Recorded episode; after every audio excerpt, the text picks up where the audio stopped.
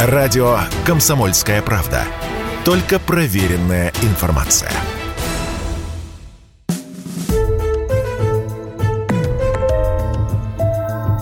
История за пределами учебников. На радио «Комсомольская правда». Павел Первый. Реформатор-волюнтарист. Часть первая.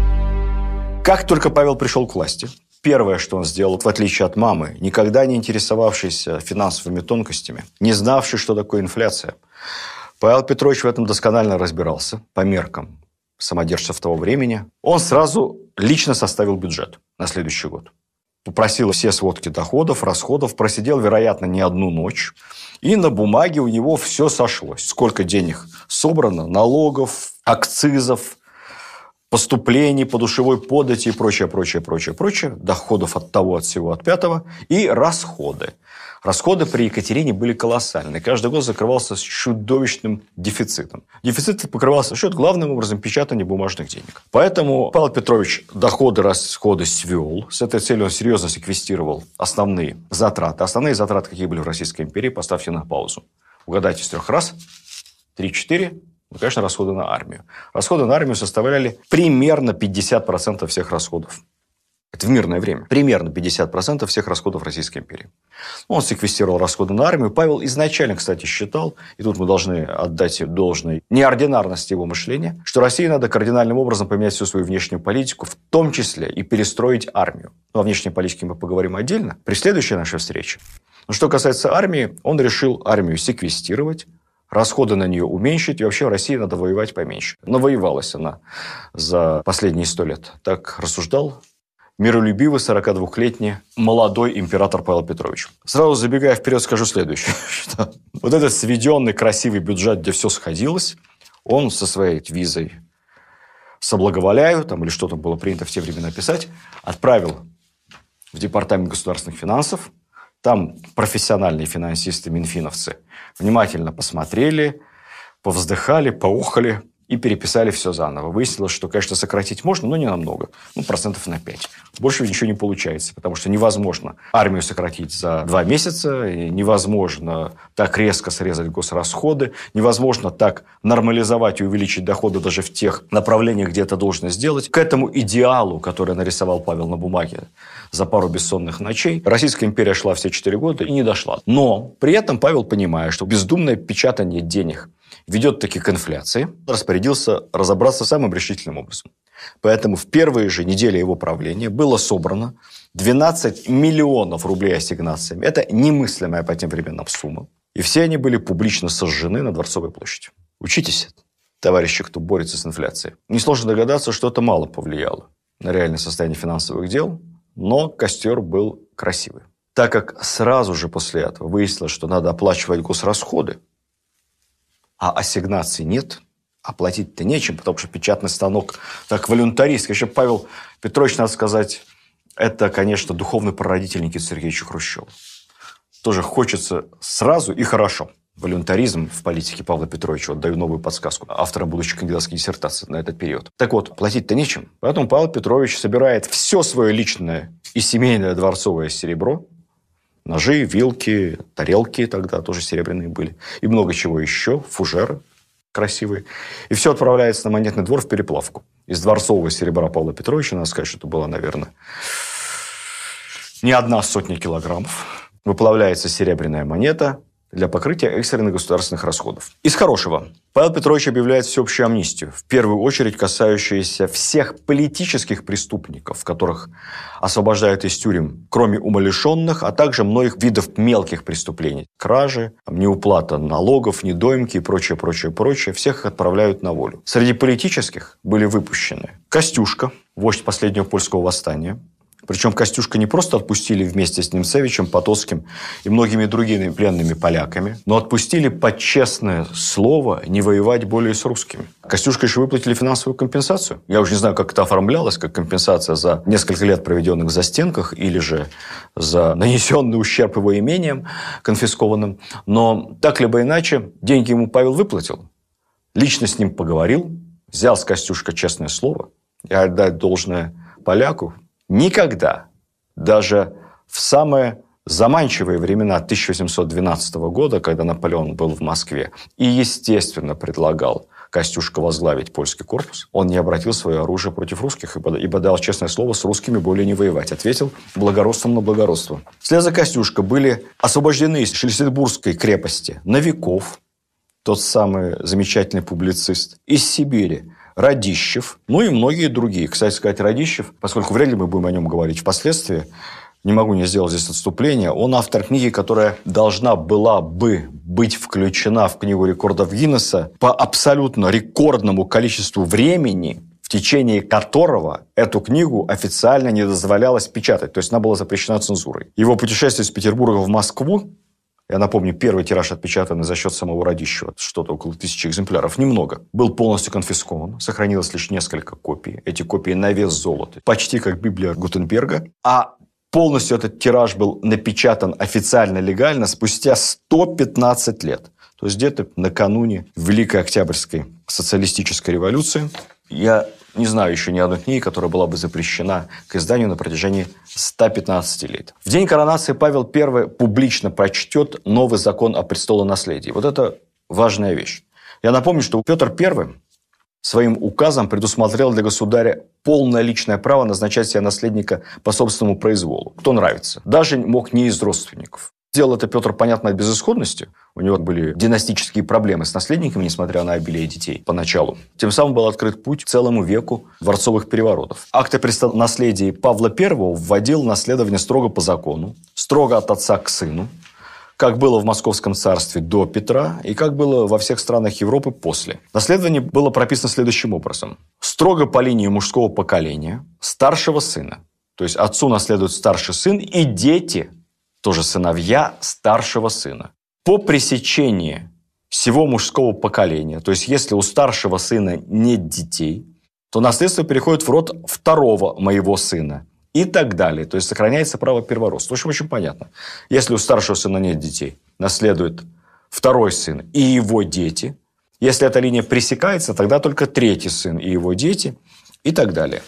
Все прописано. Впервые было установлено правило регенства. Павел послал привет своей маме Екатерине. Четко было прописано, что для монархов и их наследников регенство может быть только до совершеннолетия, до 16 лет законного наследника престола, а не как захочется. Таким образом, Павел Петрович, Мария Федоровна, его любящая супруга, и создали клан Романовых, члены, которые проправят России еще более века, никогда не будут, если не считать самого Павла Петровича, его судьбу, свергать и убивать друг друга. Было много и других разумных и неразумных законов, указов, постановлений. Конечно, наша веселая историография, иронично относящаяся к Павлу, делала всегда акцент на его всякого рода мелких сумасбродствах. Ну, например, Павел запретил ношение круглых шляп. Почему круглых шляп? Потому что круглые шляпы носили в революционной Франции. В нормальной, надежной, консервативной стране с истинными ценностями духовными, политическими. Носить должны шляпы исключительно треугольные,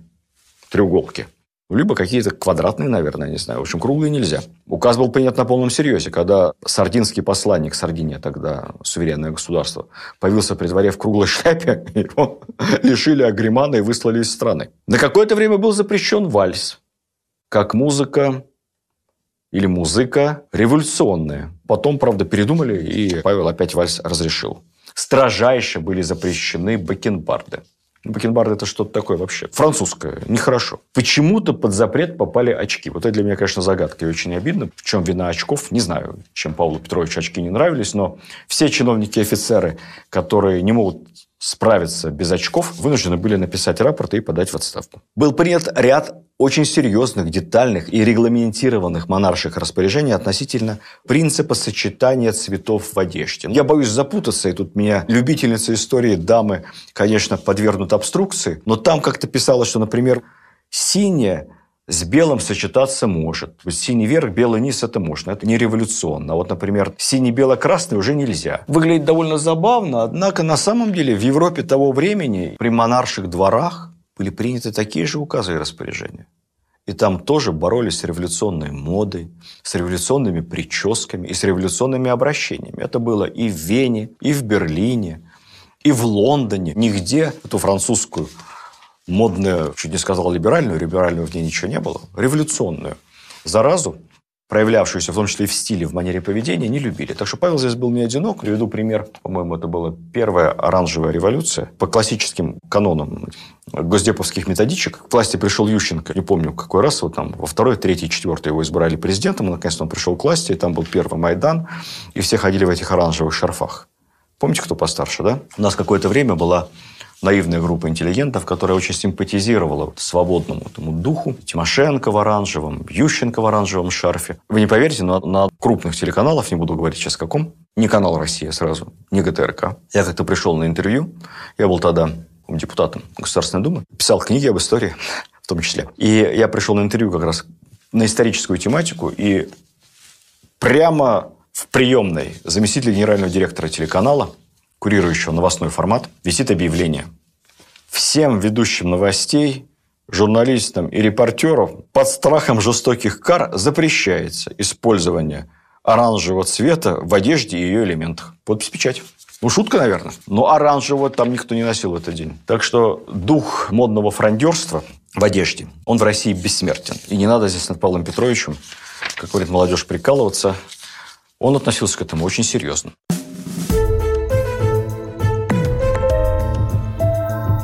История за пределами учебников. На радио «Комсомольская правда». Павел I. Реформатор-волюнтарист. Часть вторая. Павел успел провести целый ряд преобразований по части упорядочения и наведения порядка в системе государственной власти. В работе министерств и ведомств, как бы сейчас сказали. Министерства не было. Министерства появились при его сыне Александре. Тогда были коллегии, но суть дела не меняет. При Екатерине, конечно, разболтались последние годы. Старушка добрая была, милая. Фавориты хулиганили, чиновники расслабились. Павел I, как слуга государства, являл собой пример трудолюбия. И, естественно, считал, что все должны работать много, а царь, государь, император должен работать больше всех. И всем показывать пример. Поэтому, как и было в Гатчине раньше, Павел продолжал вставать в 5 утра. В 6 у него начинался рабочий день. Это не значит, что рабочий день начинался с питья шоколада в халате. Нет. В 6 в мундире при шпаге Павел Петрович сидел за рабочим столом и выслушивал первые доклады. Соответственно, все его помощники, министры, секретари и так далее должны были к 6 прибыть в приемную с бумагами. В 6.30 начинались первые коллегиальные совещания, либо выезды с проверками. Павел Петрович очень любил ездить по столице.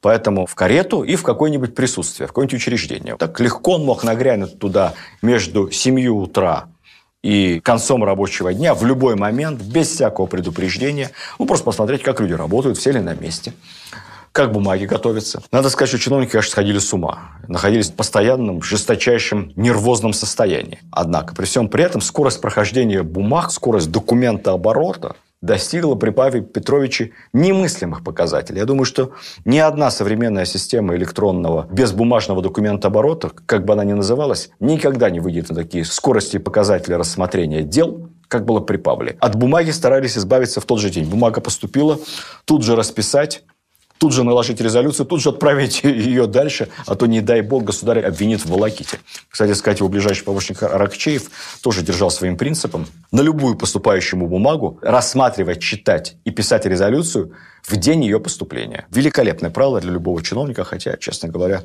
не просто осуществимое. Что касается территориального управления, в отличие от предшественников и последователей, Павел не успел попутешествовать по стране особо. Он управлял Петербургом. В России он пытался навести такую управленческую унификацию. Ему не нравилось то, что все губернии у нас какие-то разные по размеру, по числу податного сословия, по территории, по числу городов населенных. Поэтому он задумал губернскую реформу, которая все эти разномастные русские губернии приведет к какому-то одному знаменателю. Часть этих губерний он успел за 4 года перекроить. В первую очередь по размеру. Ну, чтобы так одинаково были. Симпатичненько на карте все досмотрелось. Естественно, плюсов почувствовать еще не успели от этой губернской территориальной унификации. Но зато минусы проявились по полной программе, потому что, конечно, и до этого, тогда Павла был бардак в управлении. Когда сидел чиновник на месте, не очень понимал, он кому, собственно, подчиняется в данный момент. Ему рапорту писать кому?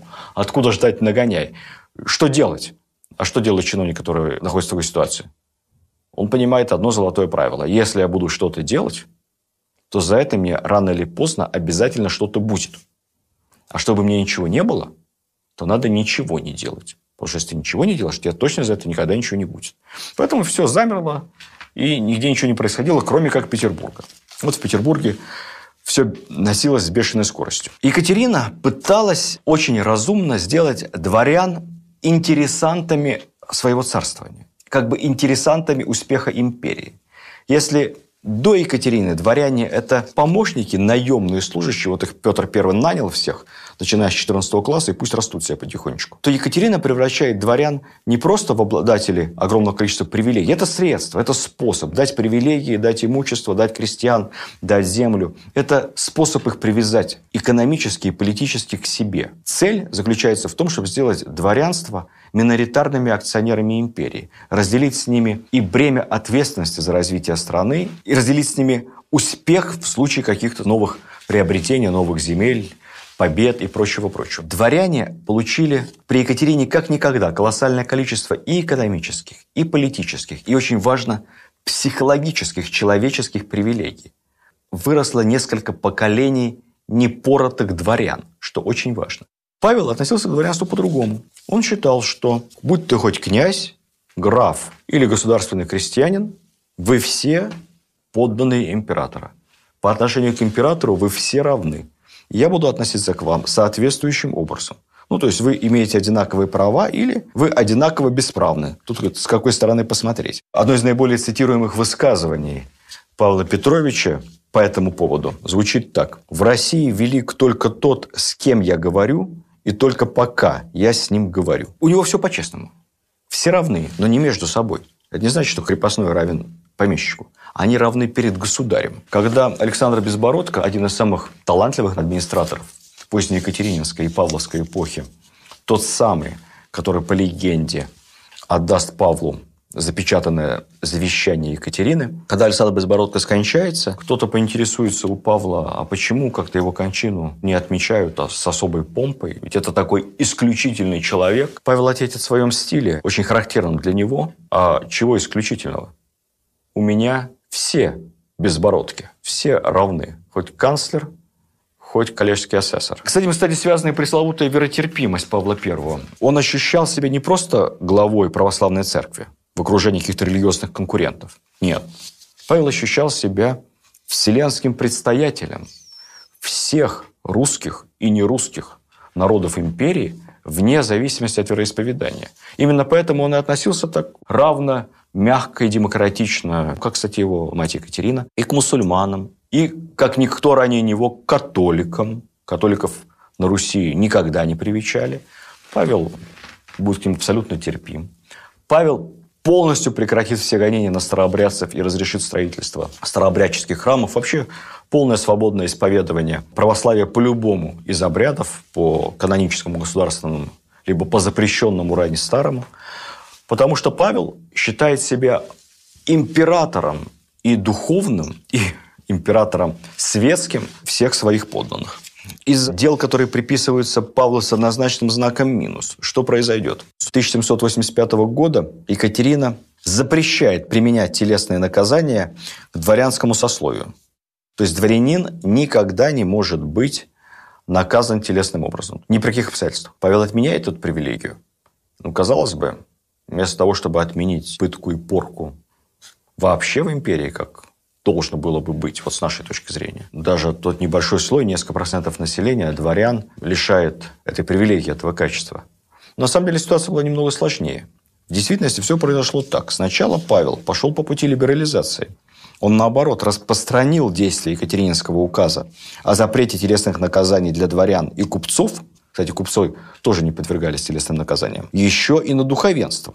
Но прошло несколько лет, и Павел со свойственной ему, скажем так, непоследовательностью восстановил телесные наказания для всех.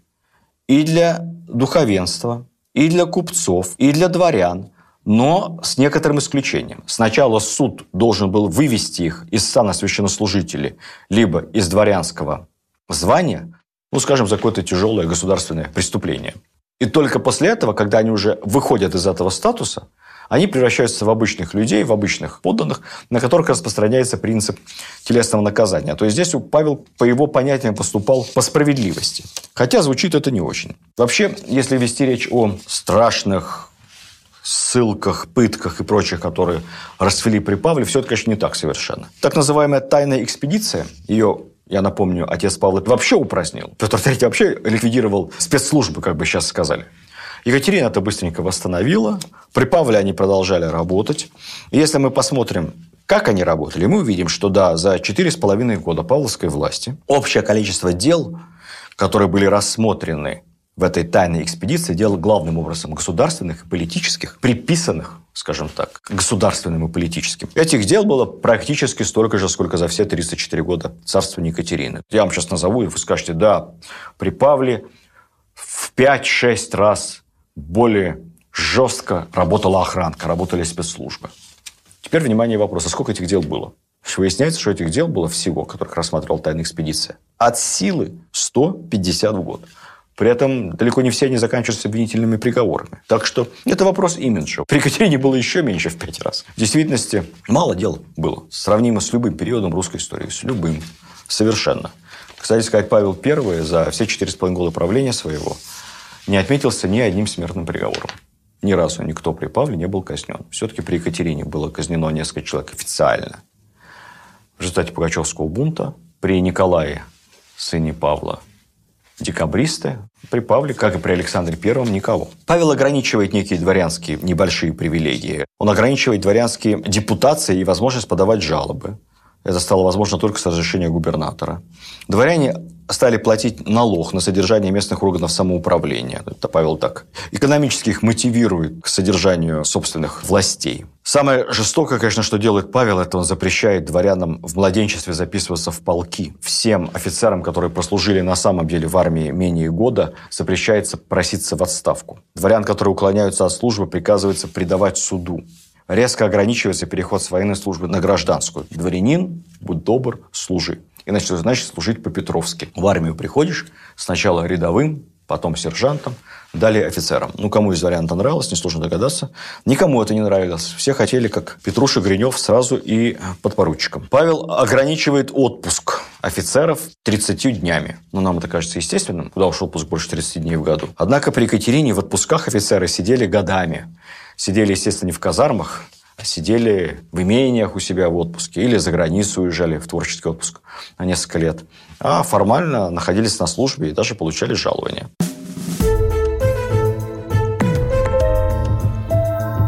История за пределами учебников. На радио «Комсомольская правда». Павел I. Реформатор-волюнтарист. Часть третья. С 1799 года дворяне стали платить даже некую подать. До этого дворяне полностью освобождены от налогов.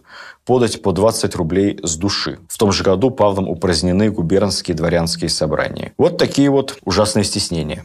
Ну, так либо иначе, дворяне были недовольны. Вообще Павел очень любил гулять по Петербургу. Он был такой сторонник пешего мациона. Гулял он много, по несколько часов бывало. Был очень доступен, к нему можно было подойти, там на что-то пожаловаться, поговорить, если только обратишься, как положено по регламенту. Вообще-то попасться на глазу императору считалось вещью опасной.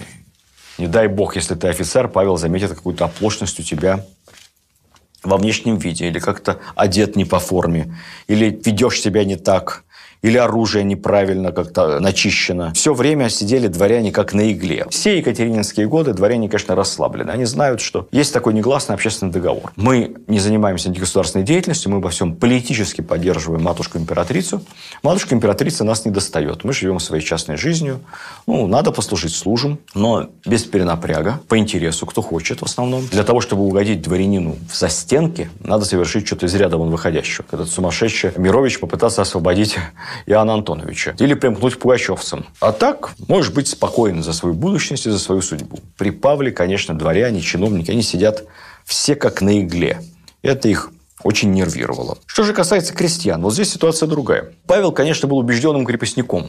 И он совершенно не собирался отменять крепостное право. Екатерина либеральничала и писала, что крепостное право и взывала, оно противно самому духу человеческому. И Александр, его сын, потом пытается как-то с крепостным правом разобраться. И так далее, и так далее, и так далее. Но Павел этими либеральными иллюзиями не страдал, с одной стороны. С другой стороны, он считал, что его задача как государя защищать крестьян от избыточного самодурства со стороны помещиков. Он для крестьян протектор, защитник всех своих подданных.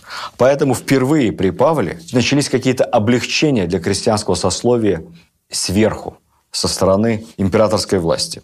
Ну, во-первых, чисто психологически морально. До Павла крепостной крестьянин не считался за человека даже в такой мелочи, как присяга императору. Новый император приходил к власти на протяжении всего 17 века, а присягал от имени крепостных крестьян этому императору помещик. Как бы за себя и за все мои там 500 душ и семей. При Павле присягать стали сами крестьяне, в том числе крепостные. И это, конечно, было показательно. Павел возвращает крестьянам, крепостным, право жаловаться на своего хозяина, вплоть до государя. Жаловаться вверх там, губернатору и прочее, прочее, вплоть до государя. Павел принимает впервые манифест об ограничении барщины. Ранее срок барщины был вообще никак не ограничен законодательно, и все зависело от экономической ситуации и доброты хозяина. Павел ограничивает барщину не более чем тремя днями в неделю, Плюс запрещает ее отправление по воскресным дням, по церковным праздникам, которых довольно много. Таким образом, ну, фактически получается, что работать на барщине крестьянин будет по закону не более половины от календарных дней. В действительности же, к сожалению, закон плохо исполнялся, но плохо исполнялся только потому, что Павел просарствовал недолго, и, скажем, не дошли еще руки до провинции. Да, ему судьба еще лет 5-10, я уверен, что крестьянам было бы с барщиной намного полегче. По крайней мере, закон был для того времени очень прогрессивный.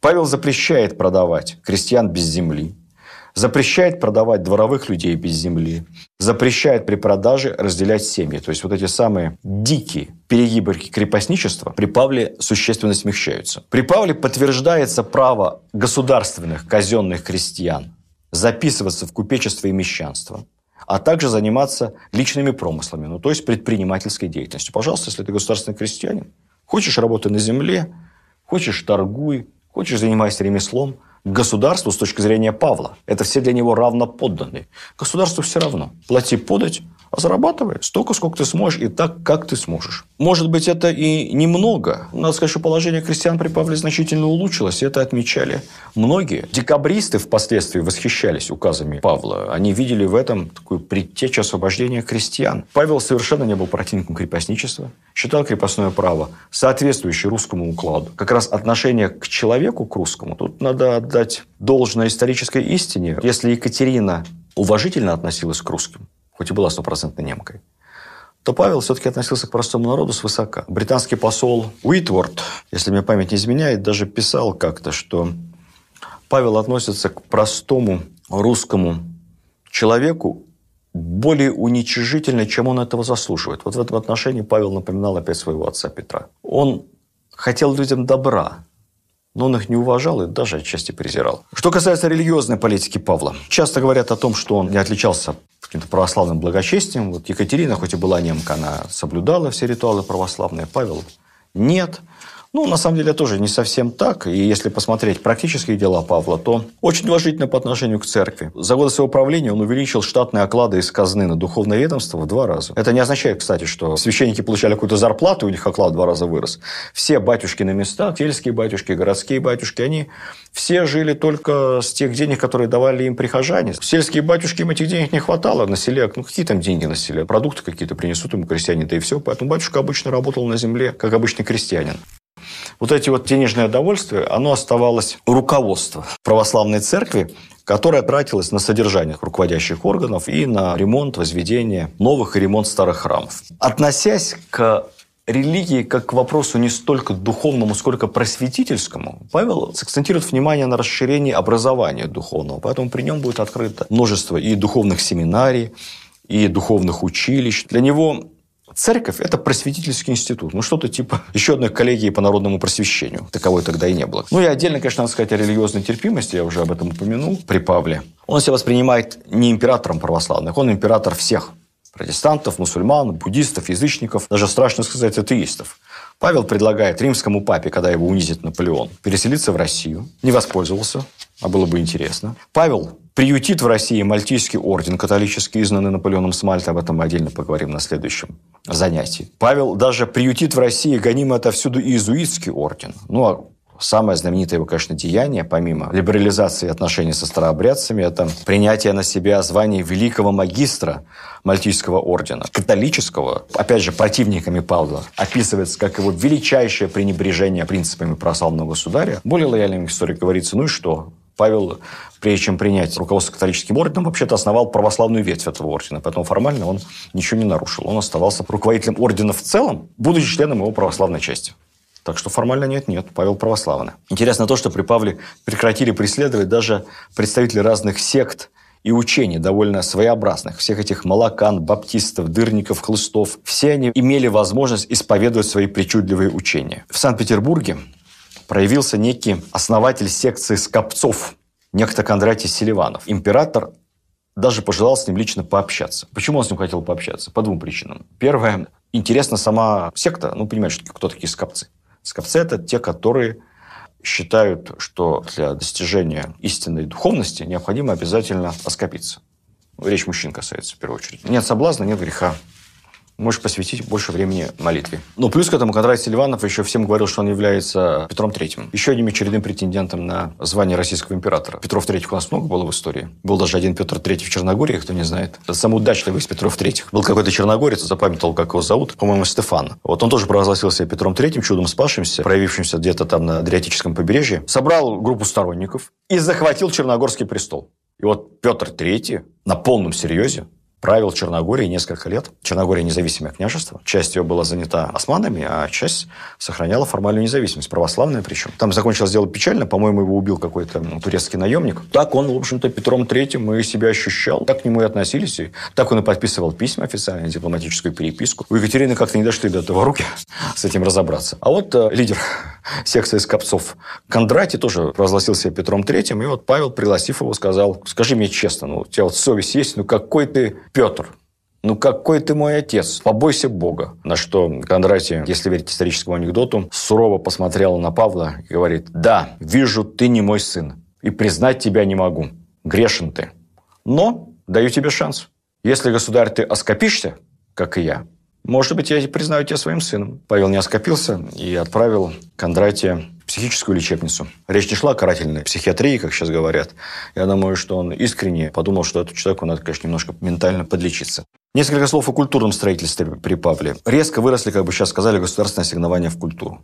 Для Академии художеств приобретались копии античных статуй, как образцы для обучения российских скульпторов и художников. Художниками Академии впервые был составлен полный каталог государственных картин, рисунков, хранящихся в Эрмитаже и других императорских дворцах. Специалисты меня поймут, но начало каталогизации учета музейных фондов было положено указом Павла Петровича. В Петербурге шло интенсивное гражданское культурное строительство. Строили здания медицинской академии, монетного двора, манежи, придворной певческой капеллы и публичной библиотеки. Конечно, наибольший интерес с архитектурной точки зрения представляет Михайловский замок – Перед ним, по желанию Павла, была установлена статуя Петра Великого. Это второй в истории России персонифицированный памятник. Первый был медный всадник.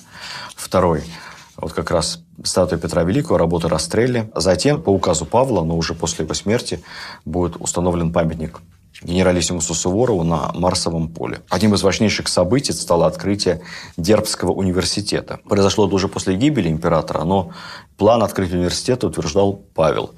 И этот университет вплоть до революции 17 года занимал совершенно особое место в системе образования Российской империи. Был такой самый западный из имперских университетов. В нем шло обучение на латыни, на немецком. Это такой был мост в Европу для русских юношей. Самый западный, один из самых продвинутых, небольшой, но яркий университет в России.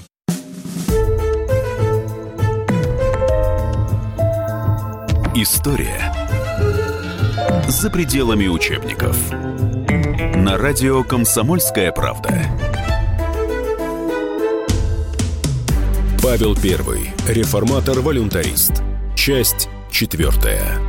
Военная реформа при Павле. Он решительно прекратил запись с колыбели в гвардейские полки и велел всем, включая младенцев, немедленно явиться на военный смотр. Младенцы не приехали, были из полков отчислены. Родителям это не понравилось. Но это было честно и правильно. Павел резко уменьшил роль гвардии. Никогда после него гвардия не играла никакой политической роли, но если только не забудем про восстание декабристов. При Павле сложилась система содержания военнослужащих в казармах. Казарм до Павла не было. Солдаты, офицеры содержались на постое, в частных домах. Понятно, что в городе, может быть, что-нибудь и платили, а в деревнях, в селах не платили ничего, практически была так называемая постойная повинность, поэтому строительство казарм и содержание армии в казармах – это было большое облегчение для горожан и для крестьянства. Именно при Павле появились первые в России военные городки. В армии появились принципиально новые подразделения – инженерные, фельдъегерские, картографические. Новое качество получила русская артиллерия. Во многом благодаря Павлу и, конечно, Аракчееву. Солдаты, было за что сказать Павлу спасибо – во-первых, они начали впервые получать мясо. Раньше мясо солдатам давали по мере возможности. Было мясо, давали. Не было, ешь кашу без мяса. И хлеб. Тяжело. При Павле мясо появилось нормировано в солдатском рационе. Кстати, при Павле же обязательно в солдатском рационе появилось и вино. Категорически запрет на работу солдат в офицерских имениях. Немедленно, как только поступала жалоба на офицера, что он использует для домашних дел солдата, этого офицера изгоняли из армии, а могли даже возбудить судебное дело. Вообще к солдатам при Павле относились очень хорошо. Значительно лучше, к слову сказать, чем потом при его сыне Александре. Те, кто хорошо знают русскую историю, знают, что перед восстанием декабристов было известное возмущение солдат гвардейского Семеновского полка. Возмущение было вызвано тем, что командир полка бессовестно приказал выпороть несколько георгиевских кавалеров, солдат, награжденных за храбрость и за выслугу лет, либо знаками отличия Святого Георгия, либо анинскими медалями. И это, конечно, вызвало возмущение солдат-семеновцев. При Павле подобное, в принципе, даже в голову не могло прийти командиру полка. Солдаты к Павлу относились хорошо. Существенно изменилась численность армии, она уменьшилась. Если при Екатерине штатная численность русской армии примерно полмиллиона человек, это рекруты главным образом, то при Павле сократилось количество на 60% до 300 тысяч. Павел не хотел воевать с самого начала ни с кем. Он считал, что его задача – это обустройство страны внутри. При этом сокращение армии по замыслу Павла должно было проходить за счет улучшения качества лучшего снабжения, лучшей кормежки, лучшего обмундирования, лучшего вооружения и лучшего офицерского обучения. Что-то получилось, как в артиллерии, что-то не получилось. Замечательный был принят рескрипт о выходе рекрутов в подставку или выхода их на пенсию, как тогда говорили. Срок службы рекрутов сократился 25 годами, до 25 лет. По рескрипту Павла, по выходу на пенсию солдату полагалось 15 десятин земли, это 15 гектаров. 100 рублей выходное пособие. Большие деньги. Это несколько годовых окладов солдата. И, наконец, статус однодворца. То есть, лично свободного человека. Это было хорошее решение. Наконец, впервые в Европе, а я не исключаю, что и впервые в мире, при Павле были введены награды для рядовых. Так называемая Анинская медаль. Награждались ей массово рядовые и унтер-офицеры – беспорочно прослужившие 20 лет. Награжденные навсегда освобождались от телесных наказаний. Навсегда. Павла, конечно, объявляли отдельные историки в кавычках сумасшедшим, но вот почему-то никто никогда не пытался отказаться от результатов проведенных им военных реформ. Медаль Святой Анны так и вручалась солдатам вплоть до 1917 года. Все это дает основание сказать, помните, в прошлой нашей встрече я говорил, великому русскому реформатору фельдмаршалу Милютину, что, собственно, в большей своей части Павел навел порядок в русской армии, и его военные реформы практичны, осмысленны и целесообразны. Я не буду это абсолютизировать и идеализировать. Конечно, реформирование армии Павлом тоже носило отпечаток его личности, его взрывного сумбурного характера. И было масса глупостей. Ну, в первую очередь, он все зацентрализовал. Все хотел контролировать сам. Это плохо получается. Он замкнул все управление армией, снабжение на себя и своих секретарей да, так называемую военно-походную канцелярию Его Величества во главе с Растопчиным. Книга его ежедневных повелений свидетельствует о том, что он хотел лично участвовать во всем. Не поверите, но он сам следил за вакансиями в армии. Сам увольнял иногда и отправлял в отпуск свыше 28 дней офицеров. Сам разрешал офицерам вступать в брак. Перемещал младших офицеров из рот в роты проводил назначения. Вся эта безумная централизация лишала людей и старших офицеров инициативы, и все стремились уходить в начальство, люди просто боялись брать на себя личную ответственность, что, в общем, очень плохо. Сокращение армии, которое проводил Павел, с одной стороны, вещь была правильная и хорошая, но с другой стороны, как всегда бывает при смене власти и излишней централизации принятия решений, началось сведение счетов. Кого первым отправляли из армии в отставку? Естественно, Екатерининских орлов – хороших потемкинских заслуженных офицеров под тем соусом, что они, мол, не лояльны Павлу, да они все за Потемкина, да они Павла за глаза ругают. Ну и таких доносов было достаточно, чтобы заслуженные и достойные люди, среди которых был и фельдмаршал Суворов, к слову сказать, были отправлены в отставку, иногда в том числе и с позором, то есть без права ношения в отставке военного мундира. Активно Павел боролся с иноагентами, поэтому цензура лютовала. Революционные все-таки времена запрещено было ввозить революционную литературу Список постоянно расширялся. Через какое-то время в немилость попали и Гёте, и Шиллер, и Кант, и даже Свифт с Гулливером. Революционер. В конце концов, решили уже не мелочиться и просто запретили вообще ввоз всей иностранной литературы в Россию. Как долго просуществовал этот запрет, не знаю, но какое-то время был. Однажды Павла подтолкнули к мысли, что всякие возмутительные книги и стихи печатаются в частных типографиях. Поэтому Павел решил покончить с вольнодумством радикально и закрыть вообще все частные типографии. Оставить только государственные, для государственных нужд. Указ вышел довольно смешной. Звучал он так. Типография печатать, а бы они ничего не печатали. Вскоре этот указ пришлось отменить, потому что выяснилось, что государственные типографии не, не справляются с огромным количеством печати афишек, этикеток на товары – еще каких-то частных бумаг. Перегиб устранили, типографии снова открыли. Ну, надо сказать, что среди всех этих павловских нелепостей и чудачеств просматривается одно. Все они касаются вещей очень несущественных. Эти вещи вредили имиджу государя, но на государственные дела никак не влияли. Может быть, Павел и специально отчасти позволял себе посамодурствовать, потому что тем самым он показывал, что воля государства должна быть беспрекословной, и всякого пожелания, даже самое мелочное, исполняться без обсуждения. Ну, таким образом, он добивался мелочной исполнительской дисциплины. В серьезных делах, в крупных, государственных, политических, Никаких эксцессов, никаких анекдотических указов Павел, конечно, не допускал. При всем при этом надо сказать, что были истории, когда павловскими чудачествами жестоко пользовались его недоброжелатели. Здесь нельзя не упомянуть и последние из его анекдотичных указов, это вызов на дуэль э, всех европейских государей, которые находились в противостоянии на тот момент с Россией. Как это произошло? В конце 1800 года Россия в этот момент ведет войну с революционной Францией и находится в составе большой европейской коалиции на стороне России.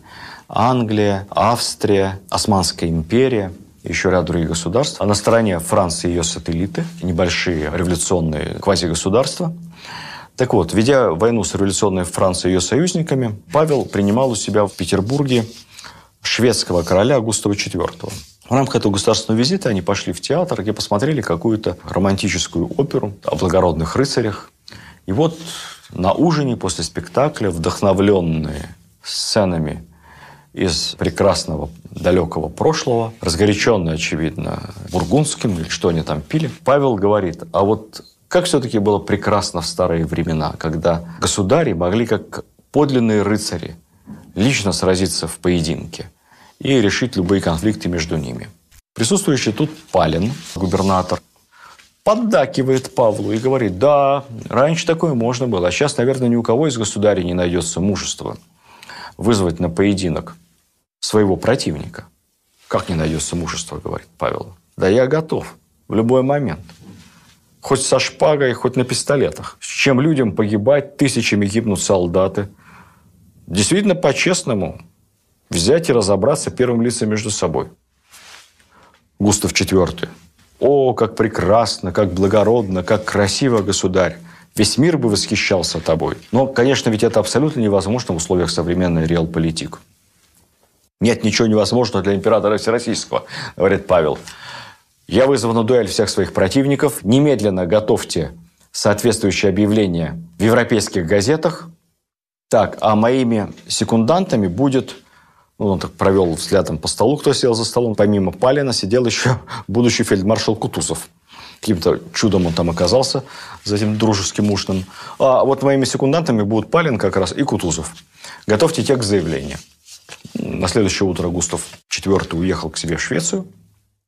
Наверное, быстро забыл про этот нетрезвый разговор. Однако Павел отнесся к нему совершенно серьезно. Палин продолжал его подначивать и э, напоминать ему об этом. Был заготовлен текст объявления в европейские газеты, где написано было, что из Петербурга сообщают, российский император, я цитирую, «видя, что европейские державы не могут положить конец войне, опустошающей Европу, в продолжение 11 лет возымел мысль назначить место для поединка и пригласить всех прочих государей прибыть туда и сразиться между собою, имея при себе секундантами, оруженосцами и судьями поединка своих самых просвещенных министров и самых искусных генералов. То есть Павел не только собирался сам сразиться с кем угодно, но он решил устроить такую коллективную дуэль в духе графини де Монсоро, чтобы все сразу государи собрались вместе на одной площадке и друг с другом разобрались. Мы не знаем точно о реакции европейских монархов на этот публичный вызов на коллективную дуэль. Мы не знаем, как к этому отнеслись, потому что спустя месяц, 12 марта 1601 года, императора не стало.